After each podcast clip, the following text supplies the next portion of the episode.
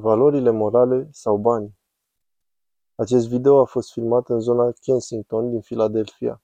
Este recunoscut că aceasta este cea mai mare piață de heroină din SUA. Să-l cunoaștem pe Damien. Aceasta este numai o parte a poveștii sale. Aceasta este o retrospectivă video. Din păcate, Damian a murit săptămâna trecută.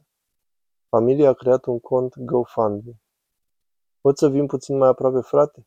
Mulțumesc, e bine. Cum te numești, frate? Numele meu este Damien Fitzpatrick. Încă o dată?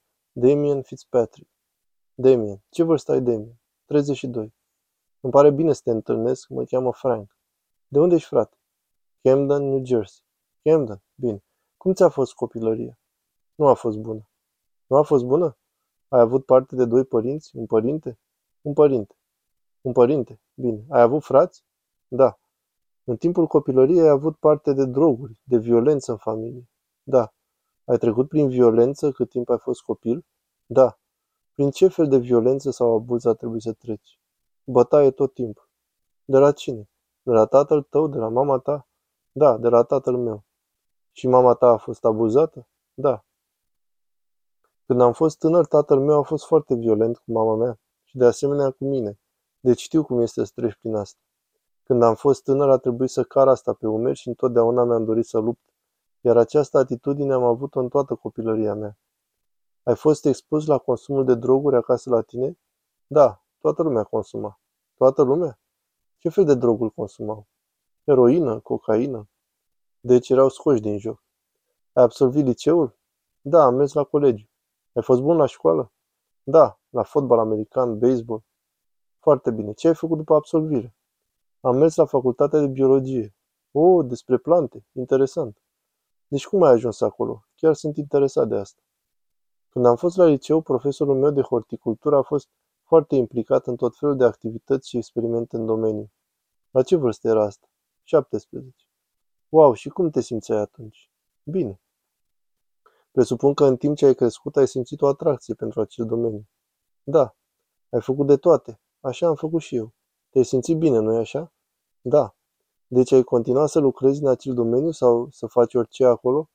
Nu, nu, nu după ce am terminat colegiul. Ai avut vreodată în închisoare sau ceva asemănător? Da, am petrecut 13 ani. 13 ani? Și pentru ce ai ajuns în închisoare, frate? Tentativă de omor, intrare în casă prin efracție, răpire.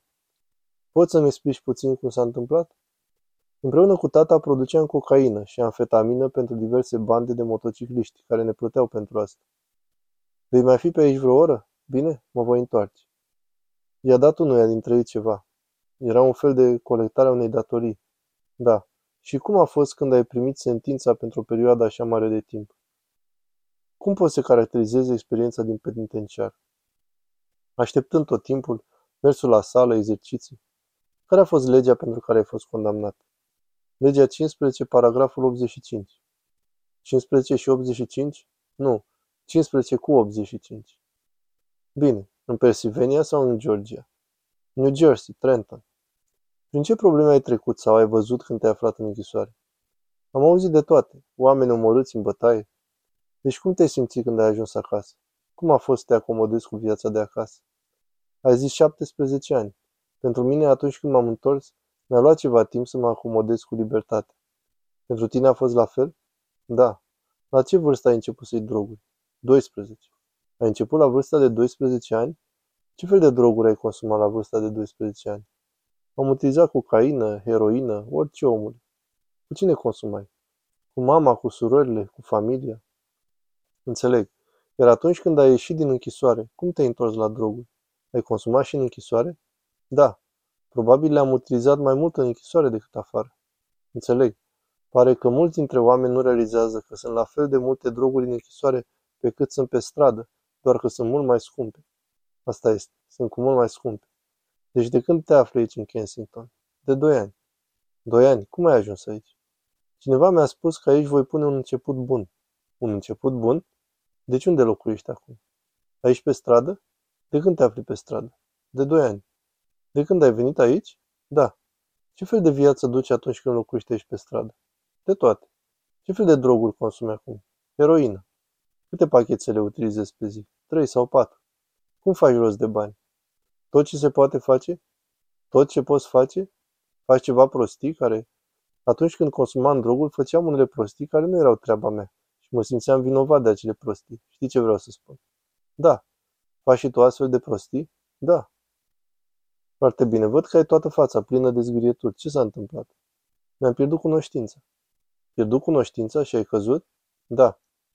Bine, și ai aflat care a fost cauza la ceea ce s-a întâmplat? Epilepsie. Epilepsie? De când ai asta? De 20 de ani. Ai fost la spital ca să te vadă cineva? Da. Vrei să mă întreb ceva sau să încerc ceva? Nu. Dacă cineva ți-ar oferi o șansă de a intra într-un program de reabilitare, ai fi interesat de asta? Da. Ce te reține pentru a nu face asta? Drogurile. Frate, îți mulțumesc pentru că te-ai lăsat intervievat și ai vorbit cu mine. Da. Frate, apreciez asta și sper ca lucrurile să se îndrepteze pentru tine. Știi că aceste rahaturi nu sunt bune pentru nimeni și putem să ne revenim la normal. Este posibil. Nu este ușor.